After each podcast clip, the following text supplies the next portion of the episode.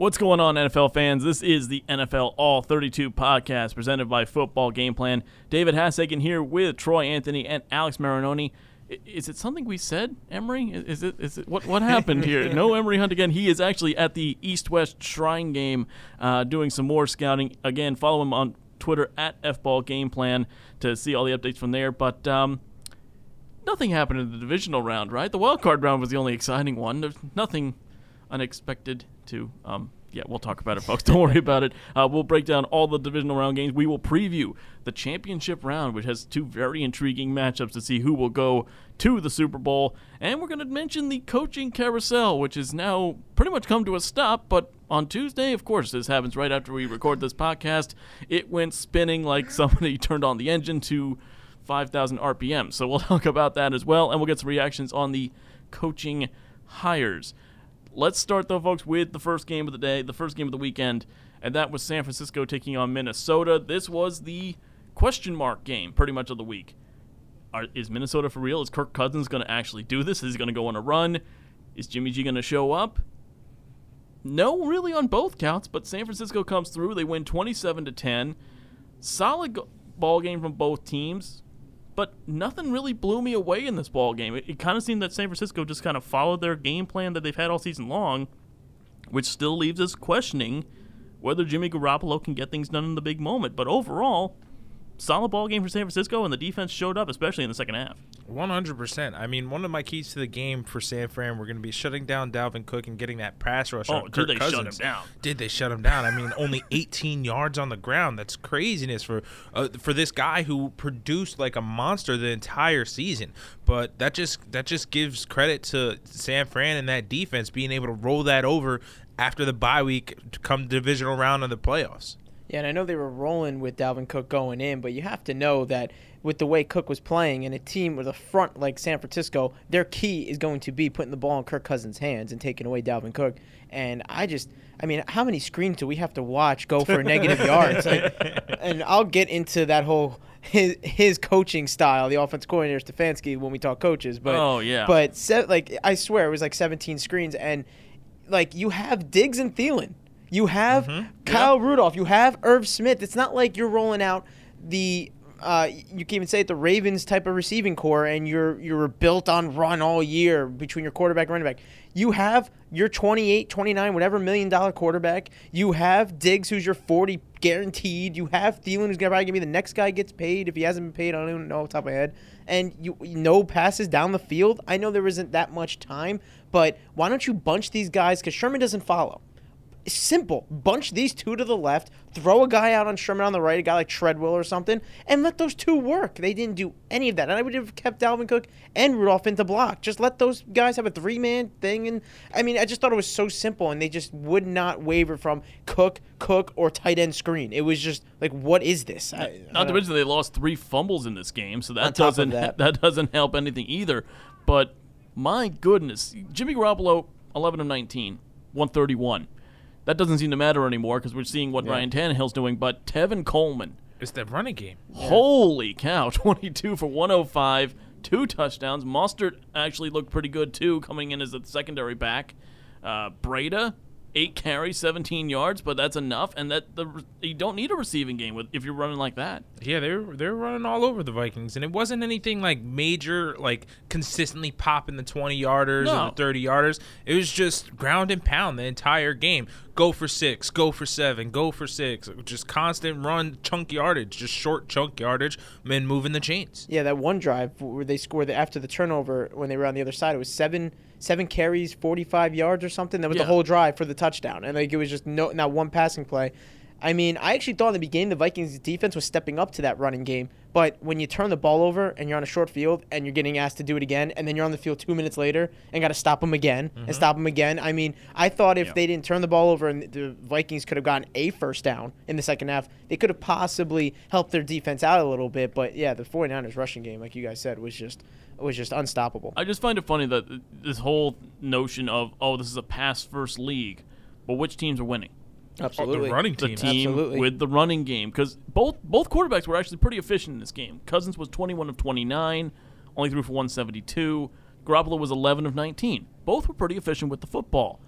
One team had a running game, the other team did not, Yeah. and that was the difference in this ball game. I was thinking about that yesterday after after seeing the the Saturday games about how the for years the league has been dominated by the passing game. The passing offenses have been more success more successful in the playoffs. It was Tom to Brady. It was Mhm, you know mhm. it was Mahomes. But it's all this stuff. this year is all about it has been all about the run game. Like look who you had in the playoffs. You had the Baltimore Ravens, the Tennessee Titans, the San Francisco 49ers, the Vikings which Cook has been doing work, all the teams, the Seattle Seahawks who Even Houston. even Houston, yeah, and Green Bay with their running backs, Aaron Jones and Jamaal Williams who have been getting it done. It's all teams who can run the ball efficiently. I mean, let's. I mean, you talked run game. You talked Baltimore Ravens. Let's transition to the second ball game. We knew this was intriguing. In fact, somebody in this studio said that they had a chance in hell. I believe that was the man to my left, Mr. Anthony, said that Tennessee, hey, they got a shot to win this game. I mean, Tennessee. oh Tennessee my goodness! Did they win? did they win?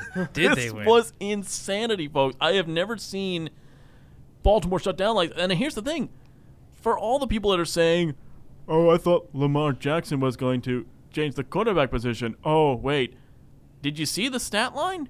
yeah. 360 yards passing, over 100 yards rushing. He's the first quarterback, by the way, ever to do that in a postseason ball game. He got no help, a ton of drops, couple of picks that were neither of which were his fault, and somehow the Tennessee Titans win 28-12 in Baltimore. I didn't I thought Tennessee might have a chance to win. I didn't see it by this much. No, I don't think anybody did, honestly. I mean, Baltimore, I think they had six or seven drives come to a halt inside Tennessee territory. It, it was just, they weren't able to finish the entire game. Yeah. They were not able to finish. And Tem- Tennessee did exactly what we thought they would dominate with Derrick Henry. Yep. Yeah, and that's the whole thing. Your narrative where everybody wants to they're just waiting. The haters are just waiting to jump down Lamar Jackson. The dude, what 100 and or f- what 500 total Yep. yards by himself in this Yeah. game. Yeah, it's, it's Lamar Jackson's fault. But uh, Clearly. no, I this game and I was praising him last week, just like or two weeks ago. The way I was hating on Peyton last week with some of those decisions, I'm going to hate on John Harbaugh. I know it's similar to baseball with these analytics, right? Everybody's Yeah. trying to go the analytic route, and it works during the regular season, and they try to carry it into the playoffs, and it just doesn't work. You can't. I know your team has been the dominant team. It has but to go when, to feel. But when it, but exactly when you're in, when you're down or whatever, and you need points, and you're in the other team's territory. I don't care who's home. I don't care whatever. You take the points. You always take the points, unless you're Tom Brady, Peyton Manning. You built that already. Lamar Jackson's had an incredible year, one we've never seen before. But he's still a two, second year quarterback. They're still putting the whole weight of the game on a second year guy. When you in that game by not going for it, uh, by not kicking the field goal deep when they went for fourth down and kept getting stopped, they left ten points off the board because Yeah. you leave the extra point they had to go for two because of that, and you list off three field goals. That game could have been 28-22 with the Ravens getting the ball at the end of the game. I know things don't always go that same route, but you also could have changed momentum putting points on the board.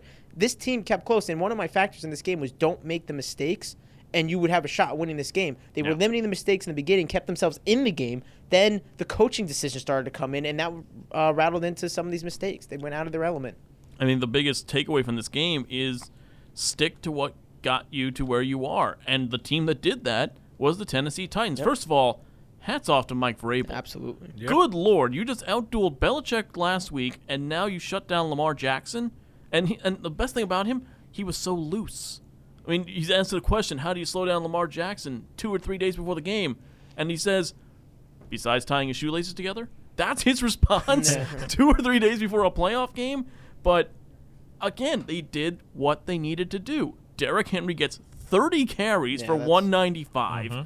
Tannehill only throws for 88 yards. He's throw he's beaten Lamar Jackson and Tom Brady by throwing combined less than 200 yards, I think. They out they just straight outplayed them. They Yeah. outplayed Baltimore at their game pretty much. Out Derrick Henry outrushed them as a team. Uh, 29 to 15 total first downs. Baltimore had 29 first downs. Tennessee only had 15 and they still won by double digits. Yeah, the thing with this was I know the numbers don't look sexy. Seven for 14, 88 yards for Tannehill. And six carries for 13 yards, but he runs one in for a touchdown. He did it on third downs. He got he moved, and in the beginning of the game, they were working the short field. Henry got him down there, and Tannehill made those two touchdown throws. I mean, when you're up 21 nothing, just like that, or whatever it was, Yeah. 21 uh, three seven or whatever, you don't need to rely on Tannehill at that point. So, but in that first quarter, he threw for like probably 60 of his 88 yards of the game. So, in the beginning, it looked like this is this is the different way they can beat you. And then the Ravens just never made that that climb back to see if Tannehill needed to do more. But in the beginning, Tan this was, in my opinion, the beginning of this game was Tannehill's game, and then Henry ensured that he took over the game, which was just incredible. I mean, it's one of those things where it's like it doesn't make much sense until you realize that Drake started supporting the Ravens a couple of days before the game started. I don't believe in superstition, folks. I'm starting to think this one's real. This is just creepy, but at the like, it's really it's a, one of those things where it nothing really makes sense in this game until you actually break it down. And Yeah. the biggest thing with Tennessee too is the defensive front seven. And we saw that. And, that- and again, this is Vrabel. He's got his hands all over this, and you can see it. They just stopped everything possible. And, and yeah, Lamar Jackson still has 20 carries for 143. Cool. What did Mark Ingram do? No, and that's what did Edwards do? That was the thing, and I think that was so smart by Vrabel. He had the quarterback spy all game. The one play I was Yeah. watching this game so intense. The one play he blitzed, I think 54 is Evans, I think for the for the Yeah. Titans. The one play he went rather than spied. That's when Jackson took off for like 30 yard run up the middle on second or third down. I forgot what it was. But rest of the game they had him spied. They weren't going to let him get the big play, and they shut down the running game. And that's the problem with the Ravens. The one thing that nobody really went after them on was because they're always playing ahead. Was just shutting down the receivers. These receivers, like Marquise Brown, is a good receiver, but he's still a rookie. and He's still, a good day, though. That's the thing. Seven for 126, but he- nobody else did. He did, but he was, but Vrabel was forcing the one-on-one coverage and Yeah. making those guys beat him rather than Ingram and Jackson. He shut down Ingram and he slowed down Jackson to have that big play. He still got his yards, you saw it, Yeah. but he didn't have that big play that went damn, you know. And Yeah. he forced guys like Brown to try to beat him and Mark Andrews and everybody else, and they just couldn't step up. I think I I, gotta- think I think Troy. I think you put it best before you make your point. You said it last week. This is Patriots 2.0. It really is. This It's- is Patriots 2.0 It's- to a T. it's that bend don't break mentality. Like Yeah. Belichick has always had a great bend don't break mentality with the Patriots defense. They would let you get yards, but they would make you settle for the field goal. And that's exactly what this game was. I mean, Ravens had 29 first downs, 18 passing, 10 10 uh, rushing, 0 for 4 on fourth down though. Yeah. 11 for 18 on third down. The Ravens ran 92 total plays. Tennessee let them get in their territory 6 or 7 times, but they didn't let them get the points out of it. And that's the Yeah. thing too. That yeah, they let they played the field goal game, and John Harbaugh decided to not take the points. So in the end, it was just a Yeah. double win for Mike Vrabel. There, go ahead, waste your own time, do your own thing while you're down, and you're not even gonna take your points. Fine, I We'll will. The ball I will say this though. I, I think the equipment manager should have just changed out every wide receiver's gloves though at halftime because clearly those things were cursed. Oh, God, Because here's yeah. the thing: on those fourth downs, their plays worked. They had guys open. They had the first downs there. Yeah. And they dropped, literally dropped the ball. Yep. So it came down to who was the more consistent team and who stuck with the game plan. And this this is part of this is part of that thing where they talk about Yeah. i- the bye week's always not the best to have going into the The, postseason, ru- especially the when you're the versus rust especially argument. especially when you're the hot team and you're a young team. When you look at the Yes. key players of the Ravens, Lamar Jackson's a young guy. You got to keep him going. You got you know Yeah. Marquise Brown. He's a young guy. Keep him going. Yeah, the bye week is not always good to have, unless your name is Andy Reid. Unless your name is Ah, Andy yes, Reid, that Andy is right. Reid. By the way, I will say this before we a beautiful transition, but I will make one more point. The entire Ravens offense starters are under contract for next year, and they have 40 million in cap space. Nice. I have a feeling they're going to be back here again. But let's talk about Kansas City and Andy Reid. How do we describe this game, guys? Uh, because by the end of the first quarter, I was close to turning it off Yeah. everything that could have gone wrong did go wrong for the Kansas City Chiefs. I mean, everything from punts to kickoffs to receivers to tight ends to Mahomes, everything was wrong. And then one little drive make things click in the second quarter. And it was weird. It's the reverse of what we saw from last week from Houston. Houston was a game of two halves last week. First half they were dominated. JJ Watt gets a sack. They roll in the second half. They win in overtime. This time, they dominate this first quarter. Kansas City Mahomes gets one drive. All of a sudden, everything starts to click into place. and they just pulled away. They were down 24 nothing, and they win 51 31. They ran out of fireworks to shoot in Kansas City. They actually put a thing on the big screen because they've scored so much. We can't shoot off celebratory fireworks for touchdowns anymore. Incredible game plan from Andy Reid, and what what a and, and from Eric Bieniemy too. I mean, both of these guys are just geniuses. This game was wild, man. Absolutely wild. I mean, I'm sitting there watching it. Houston scores the first touchdown. Fine. We figured that was going to happen. Yeah. You figured Deshaun Watson. All right, he's he had a nice game last week. He's been clicking. Fair, fine, go Yeah, ahead They score the first touchdown. Then all of a sudden you get the blocked punt for the touchdown. for the touchdown. 14 nothing. I'm like, all right, it's Kansas City. No need to worry. Then they score the third touchdown. I'm like, all right, let me let me let me on a see what on a this, botched uh, punt return. Yeah, Uh, let me see what this uh, this line is at right now. So at, at 21 nothing, Kansas City was only plus 196 at that time. Not worth it. Not, Not worth worth it. I'm thinking, how, how are they not like plus 500, plus 400? Like, Vegas knows, man. Vegas, Vegas knows. knows. Vegas knows. Then they go down 24 nothing. I'm like, all right. Wait, hold. Let me backtrack one second. 21 nothing. That fourth and inches by Bill O'Brien. I'm I'm saying with, with my group of friends, he's gonna go for it. There's no way he doesn't go for it. Only t- t- fourth and inches. Put, put a nail in the coffin right now. Yeah.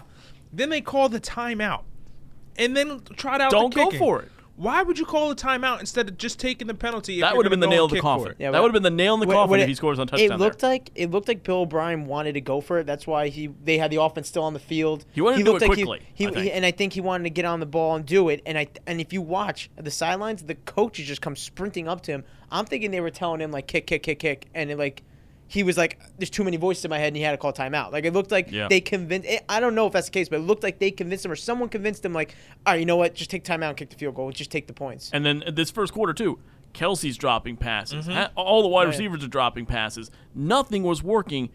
Second quarter, first drive, two plays on a after a nice kick return. Boom, boom, touchdown Chiefs. That's Kansas City. They've been the most efficient team, highest scoring team in the second quarter all year. We said, yeah, we talked about it. I mean, there were games where they would they would start slow, and we're like, wow, they're down. We, we were, remember we broke it down earlier when they were they went on like a forty point spree or something like that against the Raiders, Yeah. where they were down fourteen nothing or something, Yeah, and yeah. all of a sudden it was. 40 to 14 or something crazy like that and after the second quarter that's just what they do i remember watching this and going I, in our picks and everything i took tennessee uh, houston to cover and i w- and at the half i'm telling you roller coaster of emotions at the half i was like well i'm definitely getting the over and Yeah, then yeah. all of a sudden i'm like there's a shot that Houston doesn't cover this game, I think. And then all of a sudden it was like five total plays. They're, they're not covering right now. It's 10 already. Well, that well that was the thing too. Then you have the fake punt. So Bill O'Brien, after not Oh, going in on that fourth and inches, mm-hmm. first of all, looked like a brilliant play call, but Daniel Sorensen, Sorensen MVP. he was everywhere in this game. Four solo tackles, four assists. Comes up, grabs the man by the ankles, and saying, "No, you're not getting Yeah. another yard on me." Turns the ball over on downs. Three plays, touchdown Kansas City. Kickoff, kickoff return, fumble. Three plays, touchdown Kansas City. I think they had three touchdowns in about three minutes of game time. yeah. I know that uh, Just 21 gone. points for the Kansas City Chiefs were scored in eight plays. Uh, and the 28 points were scored in 16 plays. And you know what's crazy? What's crazy about this is that this game wasn't even this close. If you look at it, Stills was wide open on that first touchdown. Yes. Just a blown coverage. Th- so beautiful play call, by the way, by Bill O'Brien with a fake screen, uh, fake screen on the wide receiver there, and just bolted. bolted. But um, but again, that's like a broken-ish play that happens, whatever. Then the block punt, and then the turnover inside the down. So really, Houston, other you could say they earned that first one, but did they really earn any of these others? This could have been fifty something to 14, 50 something to oh, seven. oh, yeah. The Oh, way yeah. this game was, so they should just be okay with the fact that they got this Yeah. amount of points and it wasn't terrible. But man, talk about twenty-four point lead down to a twenty-point deficit. Oh, Yeah, and in that second half, I mean, Honey Badger don't care. Matt- Tyrann Mathieu was Honey Badger can't catch. he, wa- Yeah. he did he, he should have had three or four picks in this Yeah. game, but he was outstanding coming up in the run game. Uh, Travis Kelce was excellent. He had a, another ten catches. Also, Frank Clark. Good Oh. lord, three sacks in this. where ball they brought him in he here for, dominated that second half. Jesus, I mean, what happened for Houston? Because obviously, like, I get it's a game of momentum. Deshaun Watson still had a pretty good day, and in, in a way, he looked very similar to Lamar Jackson's day. See, I wanted to touch that. His numbers look amazing. 32, 31 for 52, 388 and two touchdowns. Numbers look great. Yeah. But he missed a lot of targets. Yes. There was a number Yes. of times I'm watching it and he's overthrowing receiver after receiver or throwing the ball in the mm. dirt. He's not setting himself or he's throwing on the run. He if he would have had a little bit of a better day, this would have been a better game. Yeah, if you look at the target numbers here, Hopkins nine catches, 14 targets.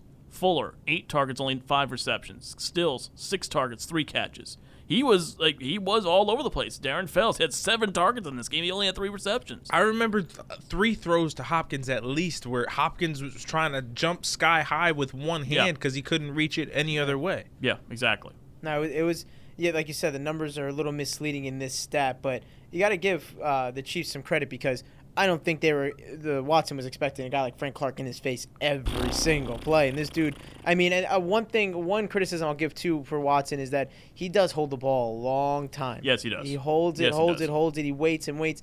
At some point, which you're just gonna have to just go, even if it's two yards, just go, just to keep them honest, just because you're gonna you're just gonna get hit, and then it's Yeah. just you know I, I thought that was one of the one of the negatives on Watson's day. Kansas City, despite allowing 31 points, their defense is so much more improved Oh, yeah. from where they were last year. That was 100%. their From- downfall. And from like week 13 or 14 on, they were doing this like all Yeah. year. They were they started like pick it up at the end of the season. You're like, oh, sh- you know, this is the Chiefs team that we were all expecting because Yeah. now they're complementing the offense. yes. Yeah, I was thinking about uh like during the beginning of the game when the Texans went on their run or whatnot. I was thinking to myself like, "Geez, Reed. I mean, after the performance last year against the Patriots, where the defense couldn't stop Yeah. a nosebleed and that We- neutral zone infraction that cost you the game." We were texting back and forth. I'm like, "D- are we really about to have an AFC South AFC title Yeah. game and neither of them's the Colts? I think somebody said it was like, yeah, imagine having two AFC title, AFC South teams in the title game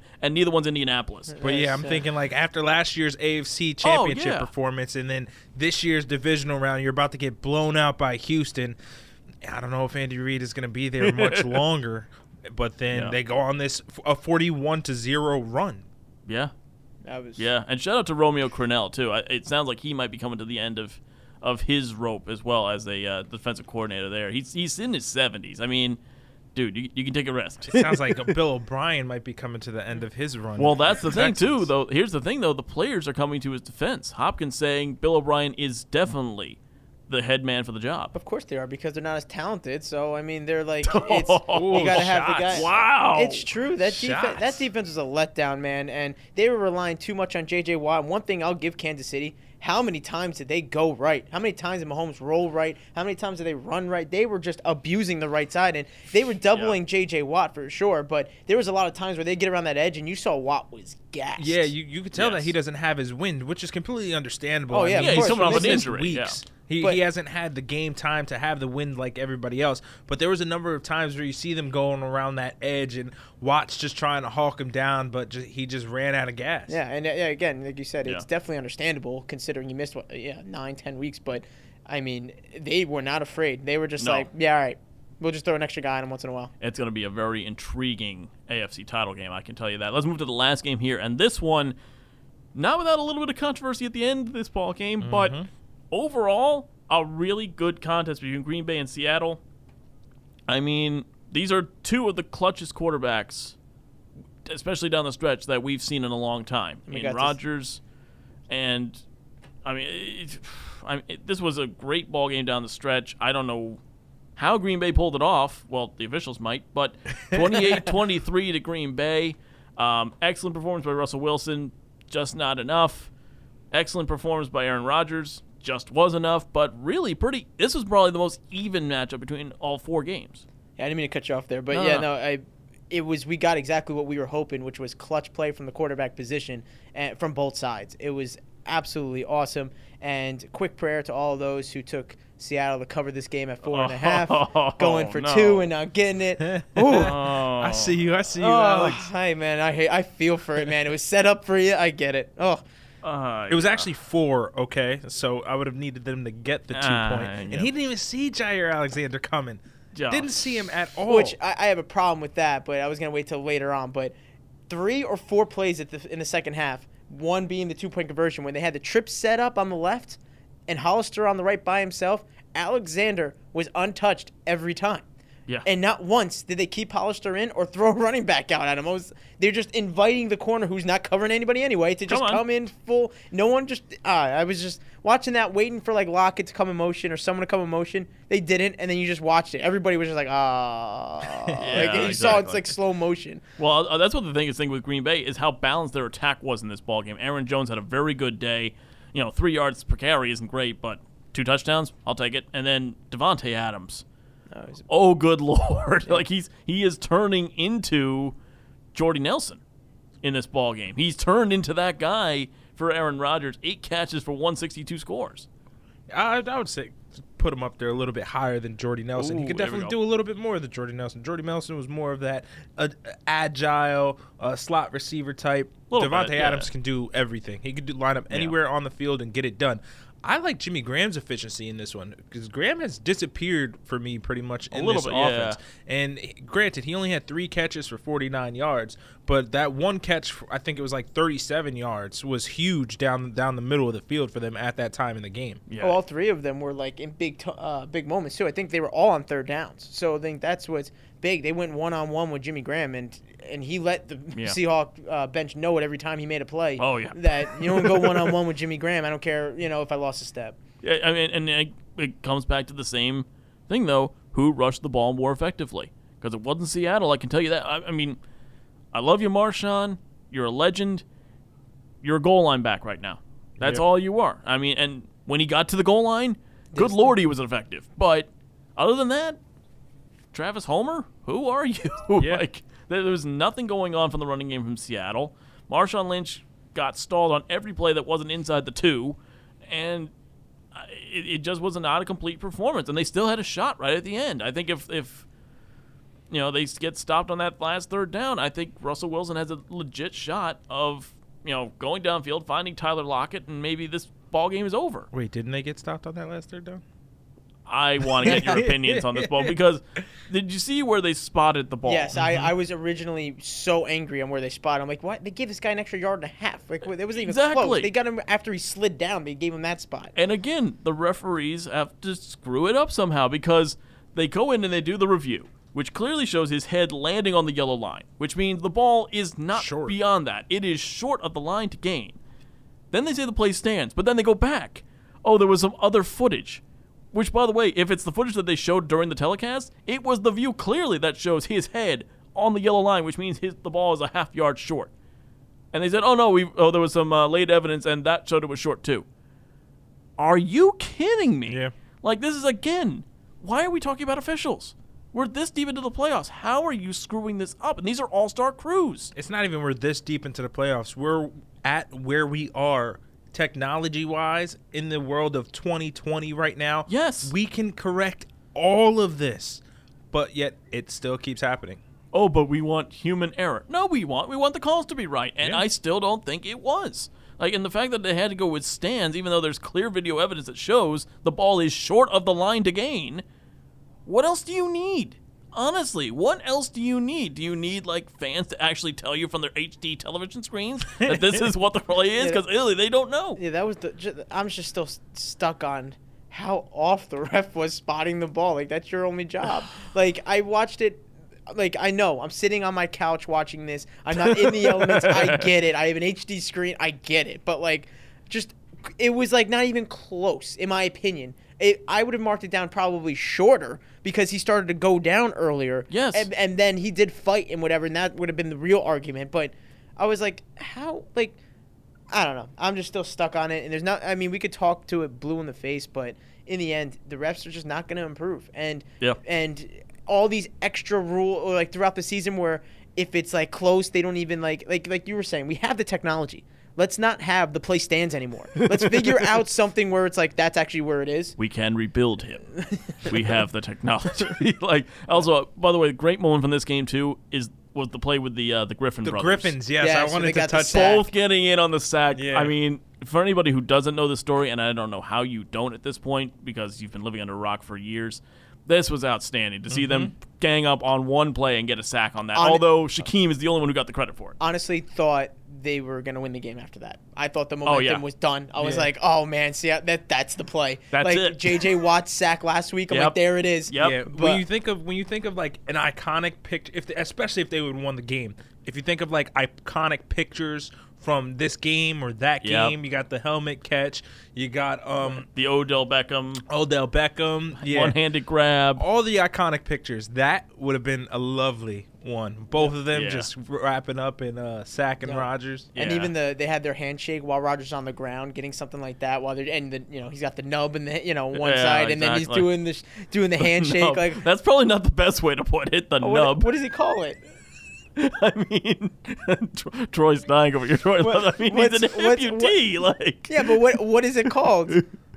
I thought I, I'm that's what gonna- I'm saying. Like, I wouldn't isn't it- touch it. That's the problem. I'm not in that conversation. As he checks anyway, his watch to uh, see when he just get a, out of here. just a quick shout. I was watching First Take earlier in the week, and I tweeted this out earlier how Russell Wilson can uh, can't play in the cold weather, and I just I was like I'm done.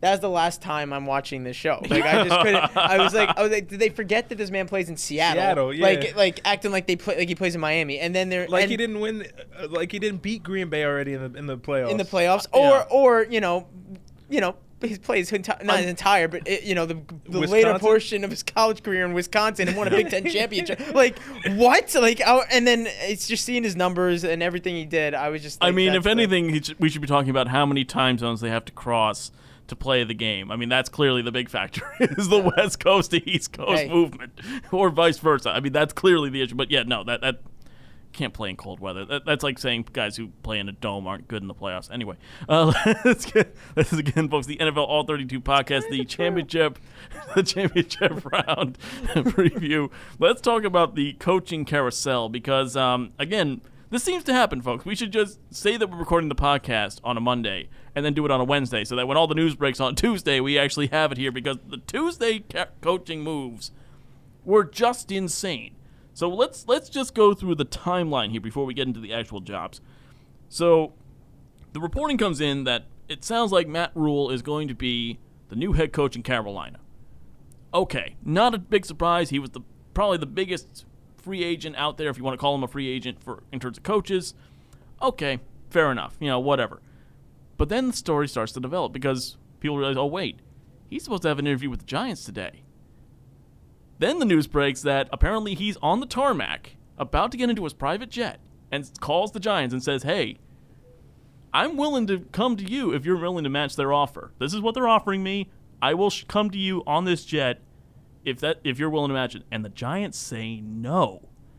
Then the Jason Garrett news breaks. Jason Garrett going to New York for an interview. Not unexpected. Head coach in the NFL has been in the, that division for years. Worked with Dallas, got the experience.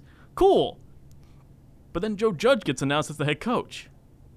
Wait, what? Jason Garrett's going in for an interview. Why is the Joe Judge being announced? Wait, he's going to be their offensive coordinator potentially.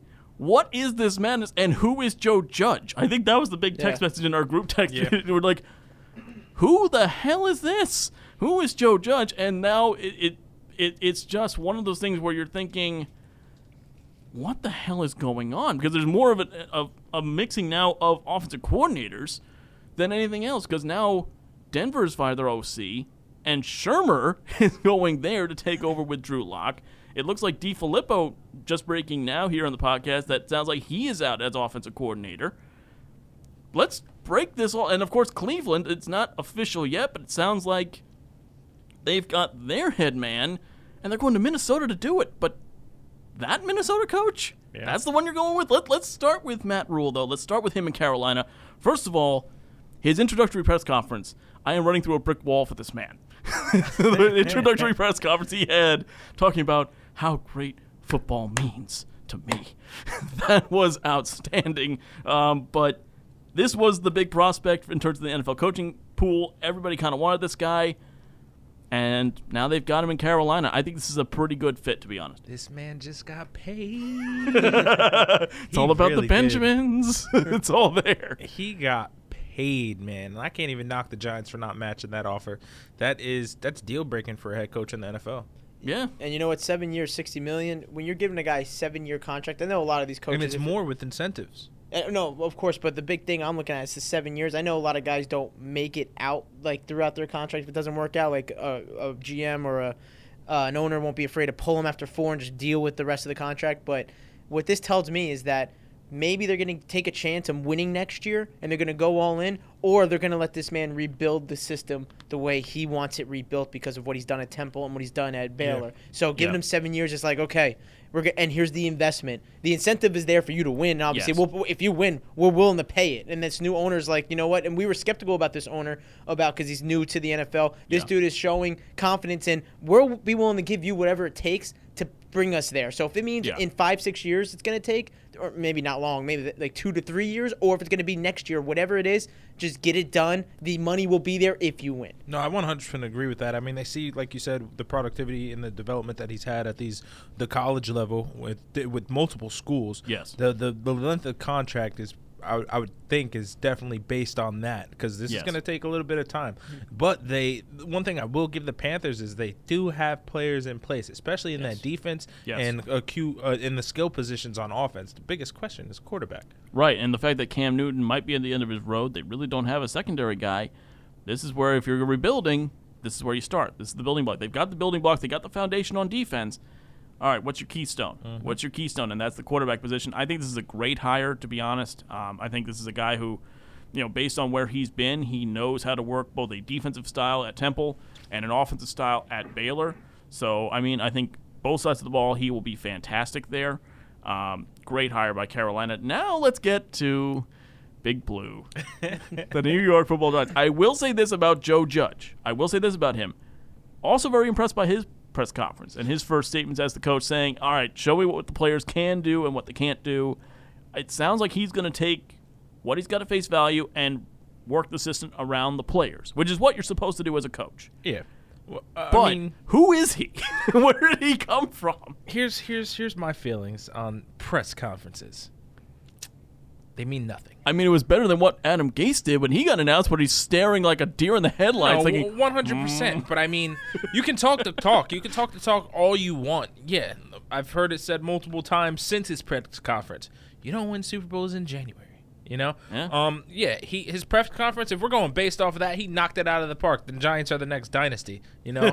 but that's not the case. Hope. Well, I mean, I would love for that to be the case. Yeah, I- But that's not the case as of right now. Um. Like you said, you don't know what he's done. His resume. It's okay. I mean, um, he- The- the he's fact that under he wasn't- Saban. The fact that he wasn't a coordinator. Yeah, he hasn't been a coordinator. But but I think what's important is that, and I think that's where the Giants kind of win out here is that he's not trying to be a coordinator. What he's trying to do is be the leader The among leader, men, and yeah. he's going to have an offense and a defensive guy, and he's going to oversee it. And as you said, he's got the pedigree. He's worked with Saban and, And Belichick. And that's what I was going to say. If you're getting recommendations from Nick Saban and Belichick, there's something special about you. There's Yeah. definitely something special about you. My biggest keys were going to be who is going to be the coordinators. Now, um, they've they've hired Patrick Graham as their defensive coordinator. Right. He was formerly with the Dolphins.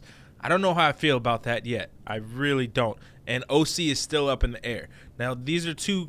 They're. I don't want to say they're gonna be your head coaches because obviously Judge is your head coach. But these are two people who are gonna have a huge influence, being as though Judge has no experience being the coordinator. You know, Yeah. he's he's gonna be the voice, more of the voice and the decision maker. Yeah, and, and you've seen that though before, even with Belichick. Belichick really doesn't call a lot of the plays on the sideline, but his game plan management is off the charts. You know what I mean? That's the difference. I mean, obviously he's called some of the plays mostly on defense, but the fact that the Patriots guy that wasn't McDaniel's is the one that got hired Yeah. was shocking to me. But at the same time, and, and we can go into this whole thing about oh, you know the the Rooney Rule isn't working. We can talk about oh this guy wasn't even a coordinator. He doesn't have the pedigree. Why is he getting hired over somebody else that's more qualified? We can go into that. I mean, all the morning shows have, but the fact of the matter is this guy's unproven. He's untested. Yeah, one of the biggest stories that gave me comfort as a Giants fan was sto- multiple stories that came out that said that when Belichick wasn't around and he- when he wasn't in the locker room, that Judge was the guy who commanded the locker room and all the how all the players respected him and looked towards him when Belichick wasn't around. Yeah. And if that's coming out of the Patriots organization, that's huge. Yeah.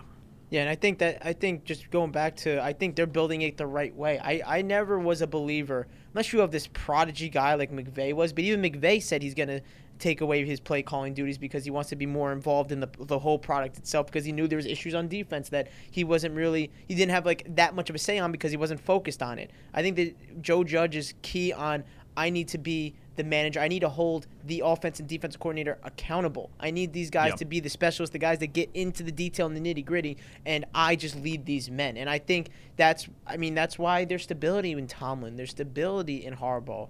I mean, Payton's one of the few ones, and Andy Reid, but I mean, who's been the more successful ones? You know, in the Yeah. end, you know, it's you. You need that that.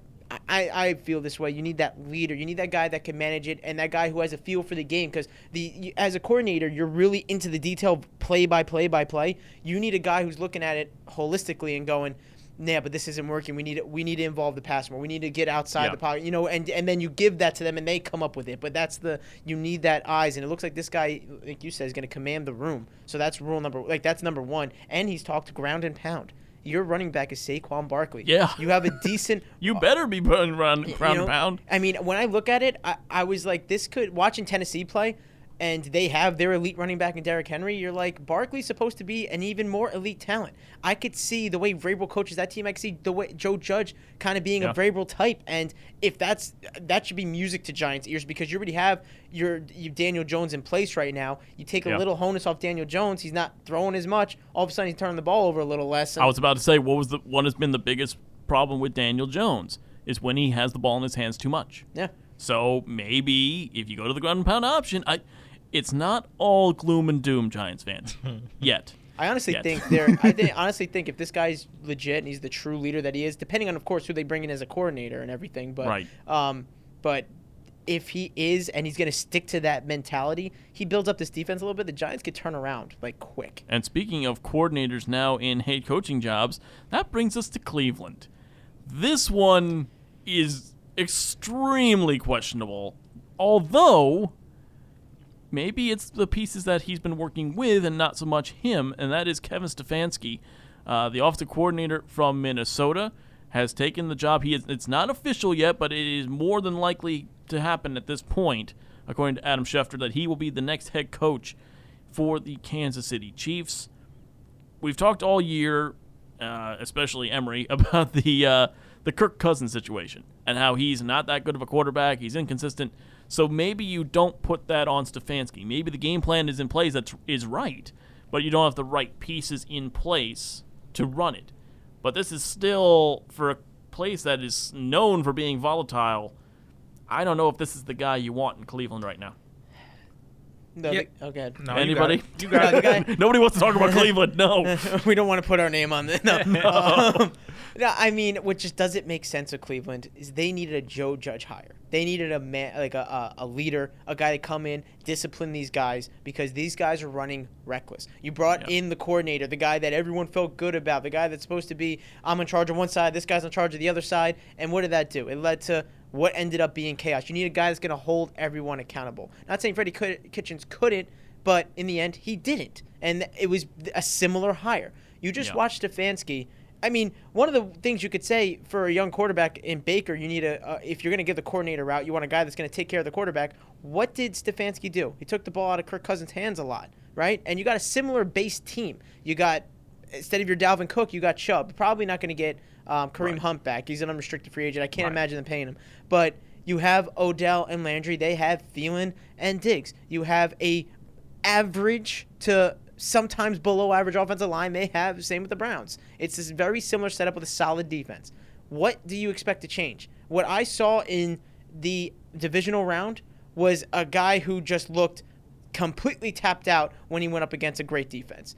I, I just saw a guy who just stuck to his game plan. Dalvin Cook got us here, so we're gonna run screens. We're gonna we're gonna do the little things, and we're not gonna put the ball in my quarterback's hands when he needs to be. I, I don't know. I I'm not psyched about this hire. I thought the Browns just They, don't know. they pulled a Browns. they pull the Browns.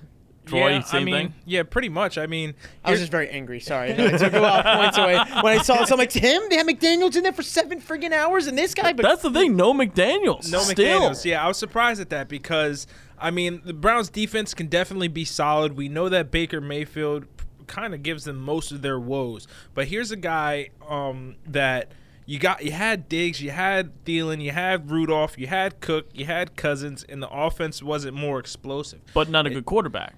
Or not a consistent quarterback, Not a should we say. Okay, not a consistent quarterback. Still someone who you would think is top 15, no? I I- mean, I he would threw, put him- What, what was his numbers? Like twenty-seven to like seven. He had good numbers for the year. He definitely Yeah, did. no, yeah, he, he's a, he's an average. He's a he solid definitely quarterback. did. But you have all that talent, and you can't be more productive. Now you're moving to Cleveland now, who I guess you could argue has roundabout that same talent with OBJ and Landry, Chubb, and, and Njoku. But now you you got Baker Mayfield here, who he next to Jameis, he's also a turnover machine. You know, I just I don't like the hire. I don't. I think that they could have done a better job. They could have brought in uh, a McDaniel's or a Bieniemy, somebody who has proven that their offensive mind is is elite, above average. You know, I I, Yeah. I think they could have made a better hire here. And this makes it a very interesting situation for Minnesota as well because they have now lost both coordinators because George Edwards is also departing for another for another position, I believe. Um, the coordinator situation is weird because we mentioned Shurmur is now taking over in Denver. You've got Cory Undlin is now taking over as the Lions defensive coordinator, the former secondary coach with the Eagles. So the coordinator shuffle is just craziness right now. We, I mean, we need another podcast to break all of this down. Uh, but again, and DeFilippo, uh, this is official as of 11-14. DeFilippo out as Jaguars OC after one season.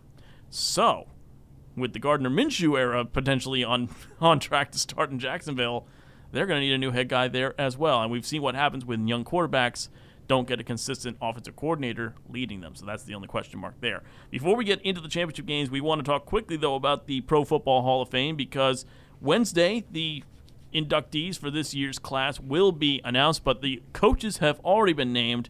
Uh, Bill Cowher and Jimmy Johnson both named this past weekend, both live on television. Um, incredible emotional responses from both of them. I mean, you expect it from Jimmy Johnson because that's the kind of guy he is. I didn't expect Bill Cowher to be in tears on live TV or or anywhere, uh, but um, two incredible coaches, completely deserving. Um, just your thoughts on the on those two guys going in before we get into the the finalists for the actual Hall of Fame for the players. I absolutely believe it. I mean, Jimmy Johnson. Um, I mean, just the tr- the Herschel Walker trade alone should have got him in the Hall of Fame the way he fleeced the Vikings. But uh, no, what he was able to do down in Dallas with a guy in in um, Jerry Jones, who we know is tough to work with, to take over and um, and just have the success that he had Yeah. um, and what he's done, and also, I mean, for the two of them at least, what they've done after the game with, with their analysis and everything, and they're always a key guy, the, the coach, you know, on their shows. Um, but the, just the way uh, Jimmy Johnson did his thing, and Bill Cowher. I mean, there's only been three head coaches in Pittsburgh history, and there's a reason for that. Bill Yeah. Cowher brought success. He brought, um, you know, discipline. What he's brought, and all the the success and championships and winning that happened in Pittsburgh. Um, is is definitely uh, you know the way he handed the keys to Tomlin. It was just like you know the way Noll did it to him. It was just like Yeah. changing of the guard. It was just you know I feel like all three of those guys are going to end up in, in Canton one day. But Yes. um, but just so much success from those guys and just constant winning, and it's no surprise. Yeah, one hundred percent. I love the way they did it on live TV, though. You Oh, know, you yeah. got to see all the reactions, and not only th- those two crying as well. They they uh, when Johnson was announced, they switched over to Aikman, and you saw the emotions Yes, coming out of him cool. as well. That you know, was and then Johnson sitting there thanking all the players and everything else. I didn't get to see Cowher's on live TV. Yeah, and it was great to see their compatriots too that work with them on these shows that are former players and coaches themselves, and, and they know what this means. I Yeah. mean, like the Hall, the Hall of Fame for football might be one of the hardest to get into. You know what I mean? It, it, it's not like baseball where it's up to the media members and they may not like you, so they're not going to vote for you, or you know that sort of thing. It's one of those where it's a very, very select group, still Yeah. very much. So it, it's one of those things where you see that and you're like, okay. This means something to him. It, it, it does incredible. I mean, Bill Cowher is a legend. Absolutely, I mean- absolutely. I, I can't. re- There was countless times where Coughlin's coming to the end of it, and I was like, "All right, we're getting Cowher, All right, we're getting Cowher." Yeah. And then it didn't happen. But yeah, it was definitely dope to see that on live TV, like I said. And as soon as they announce it, the rest of the uh, the the the group on the set come around and all hug up on Jimmy Johnson, and then they're like, "All right, yeah, now now all of you guys are Hall of Famers." Uh, Yeah, That was dope. exactly. And uh, cool. I will say this: the president of the Hall of Fame, I forget his name off the top of my head. David uh, Baker. He is a legend because he is Yeah. what six foot twelve. Oh, I know. Just, I was it's I was thinking that when he was shaking uh, Cowher's hand when I saw it on Saturday, I was like, he's, a, big, dude. Like I should have known this. Like I should. You always focus like when he does the one on ones in the hotel and he tells everybody, but like when you see. Like when I, when I watched him, I was like, "Oh my god!" Like, like it just surrounded by all these ex NFL players and coaches, and he's bigger than all of them. You're like, "Jeez," like you know, Yeah. uh, was he? I don't even know. Was he a former player? Like, I, He was a former basketball player. I read a little Okay. bit about him. He was a former basketball player in like Austria or Switzerland or something like that. It's just like sure, of course. That makes wait, sense. what? Because that makes it perfect sense. before we get to the finalists real quick, and I'm gonna have a quick question for uh, both of you on that. Jimmy Johnson going to Canton, and yet still not in the Ring of Honor for the Dallas Cowboys. The pettiness. The pettiness, yeah. of Jerry Jones. I have never seen anyone more egotistical than this man. The Mm-hmm. fact that he will still not recognize. I guarantee you, next season, as soon as he's inducted, then they'll put him in. yeah. It's like, oh, well, this is not, you know, the Hall of Fame's not as big of honor as getting into the Ring of Honor for the Dallas Cowboys. So we were the second. Is this the last thing you wanted to get? I hope he says no. Oh, absolutely. I would I love to see if he's he like, says nah, no. I got in the Hall of Fame, man. I'm good. no, so I'm, I'm going to do this real quick before we get to the title games. I'm going to run down the list of the 15 finalists, okay? And I'm going to ask you guys for three names out of the groups that I tell you. If you had to vote for three, who's in? So the finalists this year are Troy Polamalu, Edgerrin James, Zach Thomas, Bryant Young, Richard Seymour, John Lynch, Steve, uh, uh, Emery's favorite there, Steve Atwater, LeRoy Butler, Reggie Wayne, Torry Holt, Isaac Bruce, Sam Mills, Tony Boselli, Alan Faneca, and Steve Hutchinson. You've got three votes. Who do you take? and this is where we add the Jeopardy music to cover up the Yeah, man. silence. First of all, they're they're all deserving. I mean, it's like I'm gonna go Hutchinson. I love Hutchinson. okay. Hutchinson, um, Polamalu. I think he gets in first ballot. Um, Okay. And then it's like it was it was Bruce, Holt, and Wayne. Like those three still Mm. like they all three of them on a ballot. One of them, one of them have to get in. Okay. All right. Uh, I don't know. Man, that's tough to just pick three. I mean, just because I'll say this because they've probably been on the ballot a little longer, I'm gonna go Atwater because I think he's he's pro, he's a Hall of Fame caliber. So, you know, I, I'm always for just get these guys in. Yeah. Um, another guy, I think he's number one or two all time in ta- total tackle, Zach Thomas. Think he's Yeah. waited long enough, Yeah. and um, uh, I this is a little biased. I'll go biased on this one because he was a Jet for a year or two years. I'm gonna go Alan Faneca. The dude came in and just dominated at his older age, Yes. and we know what he did Yeah. back in Pittsburgh. So um, I'll go that route. But like to the fact that I would say those three and then like not ex- you know Isaac Bruce and Torry Yeah. Holt, Reggie Wayne, and uh, like you were saying, and um, Polamalu, like there's no wrong answer. Yeah. But I, I'm just going. I I like to te- um, push towards like some of the older players because I feel like you're there long enough. You're clearly deserving. Just get them in. But then again, there's gonna be how many people inducted this year? That's that's the question. I It's mean, gonna be a number of people. Yeah, I forget for what the it is. hundredth Oh right, it's 20, right? Right. I think Is it 20? no, because there's only 15 finalists. Oh, duh. So oh unless well, some of them is unless, that, it, unless uh, they're including execs or something, but I, I don't think it's supposed to be 20. Uh, but Just put them all in. I mean, yeah, exactly. Just make You're our, all in. Just make our life easier going Um, can you imagine how long that ceremony would take? By the way. Oh God. But Split it into two days. But for me, I would I would agree with you with Faneca. I mean, dominant at his position, um, especially in his days in Pittsburgh. Um, I would go Edgerrin James. I think he deserves to be there. Um, and for me, I think Isaac Bruce. You're talking about a guy that was part of some of the most dominant teams ever when he was with Los Angeles, and he was with the Los Angeles Rams before they became the St. Louis Rams, before they became the, became the LA Rams again. So I'm going. I, I would go with those three if I had my choice. Uh, as you said, I think they're all deserving to be in, but just in terms of my personal preference, those would be my three. And I'm not gonna lie, Atwater's a little biased too because he ended his career as a Jet. But go on. well, let's see if there's a common theme here. Any Giants that you think should be should be in here? Um, but uh, in all, again, that will be announced on Wednesday morning, uh, I believe, on Good Morning Football. So keep Cool. an eye on that uh, during the week here, folks, to check out who will be going to Canton, Ohio. Uh, let's get into the championship games. the final games before the Super Bowl. Let's start with the NFC because this is an interesting one. San Francisco taking on Green Bay, and there's a stat here that I want to read into preface this. This is the 25th consecutive meeting between the Packers and 49ers that is, that is featured an MVP winning quarterback. Wow. The last time they That's met actually- without yeah. one quarterback being a future or former MVP was 1986. Oh, so you said future or former. Fut- so that's what it says in the tweet from ESPN Stats and Info. Read it one more time.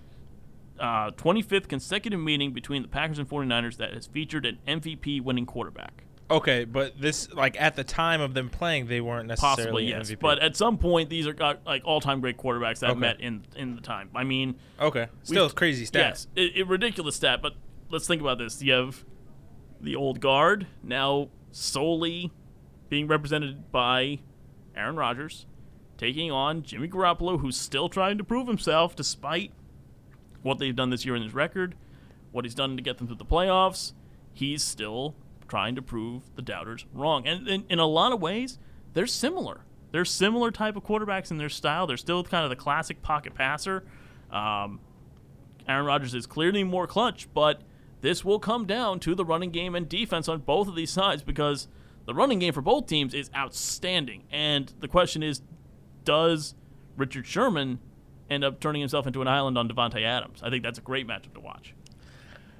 This is gonna be a good one. It really is because I mean, you got the you got the lights out defense in San Fran, but like you said, the, the former MVP quarterback and Aaron Rodgers who can who can dice you up. Yes. just flat out dice you up. And you got that running game from from San Fran going up against this Packers defense who who pretty much shut down Seattle last week. It was just Russell Wilson who was doing work, but then again, Seattle doesn't really have much to work with at running back, so Yeah. you, you really couldn't get a feel for that. But this this is going to be a good one, and it's going to be out in San Fran, and it's not going to be in that cold Lambeau weather. I mean, conditions are going to be right for both teams to do work.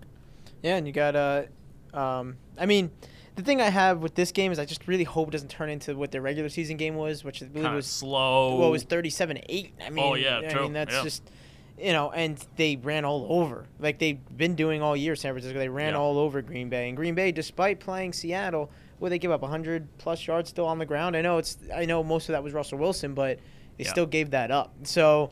You know, it's going to be interesting for those stats junkies out there, though. For you're thinking like Rodgers is definitely like Mhm. way ahead of Garoppolo. He's definitely like just that much better than Garoppolo. Obviously, 4,002 yards to 3,978 yards, and it took 20 more completions from Rodgers to get there. But 126 touchdowns, Garoppolo 27 touchdowns. So the only thing that's really glaring here is the interceptions. Is that Garoppolo does have 13, but um, I mean it's not far off as far as production. What we saw last week um, with Jimmy G is that he made a couple of really nice throws. But he also threw a, a lot of balls into some tight coverages that a couple should have been picked, and then he threw that pick uh, to I believe it was Kendricks or whatever linebacker picked that off.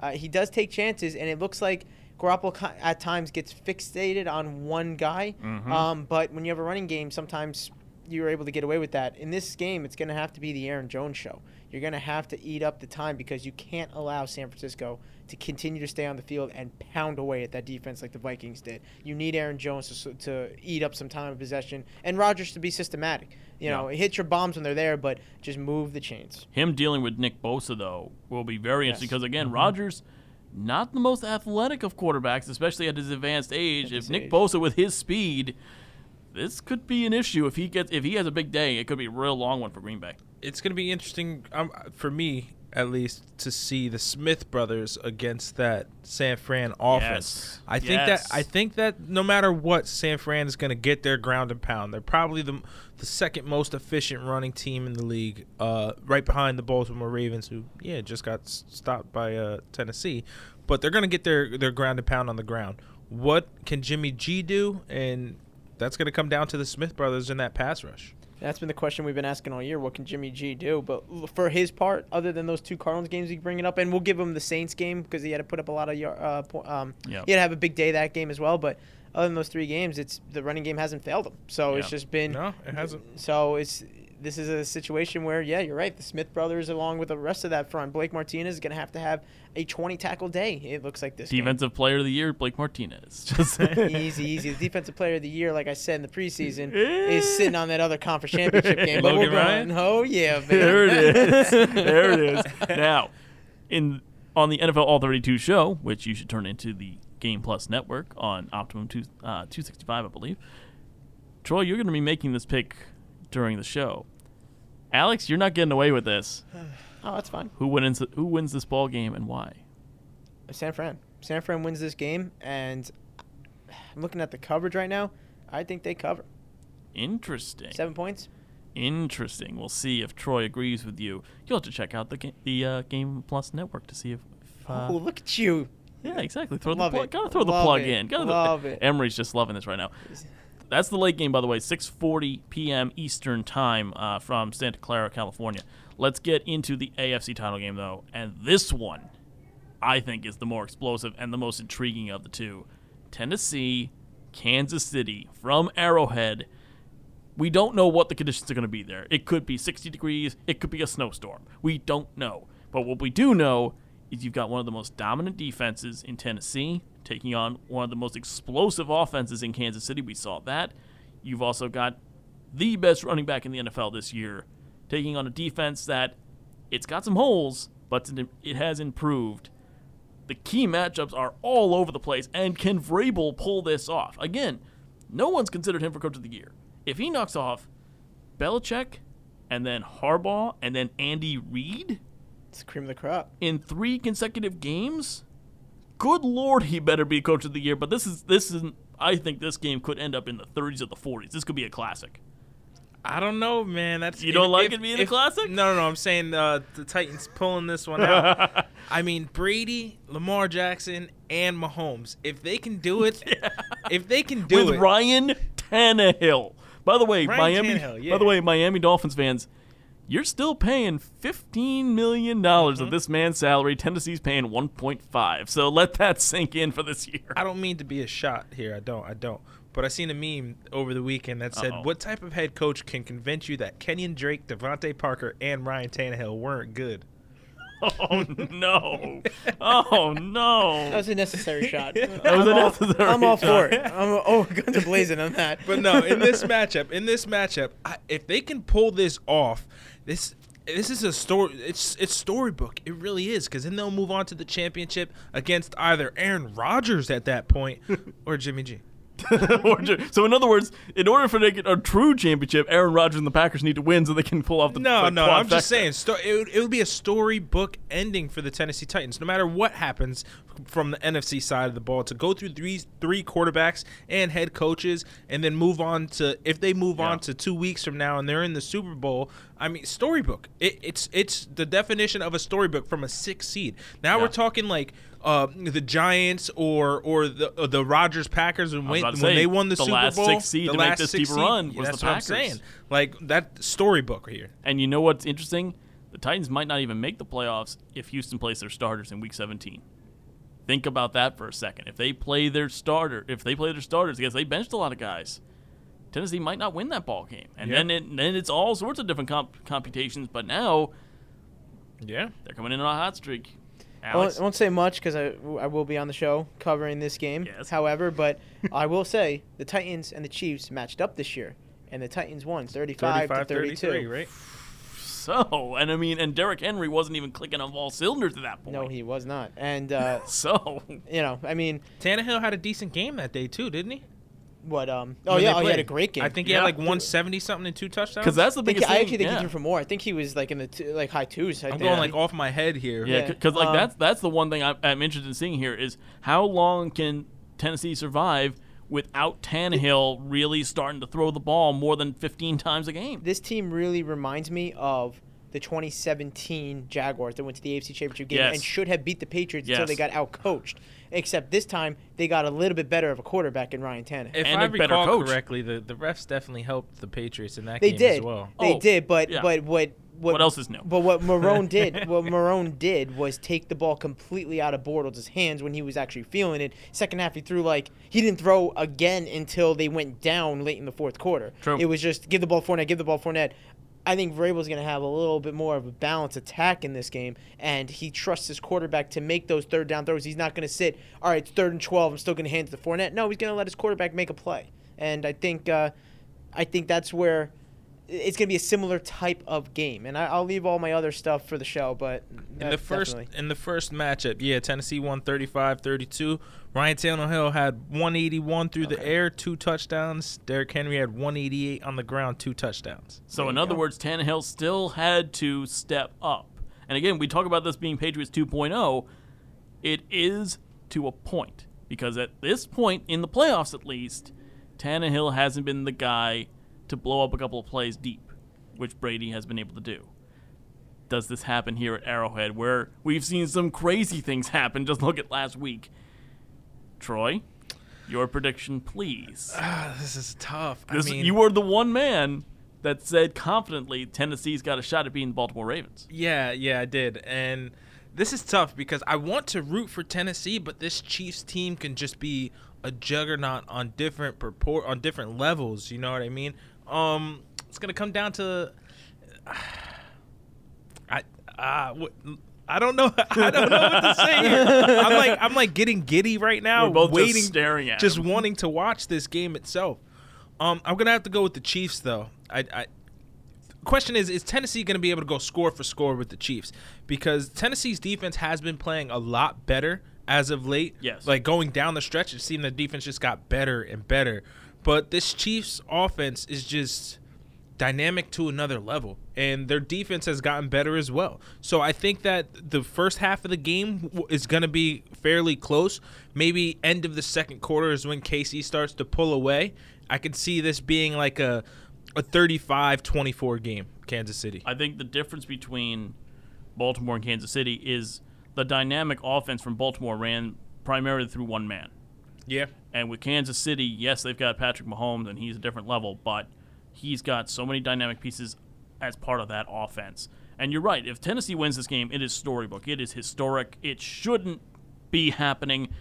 But if Kansas City wins this game, we have seen the changing of the guard on who the face of the AFC is. It wa- it has been Tom Brady for 15 years. Sure.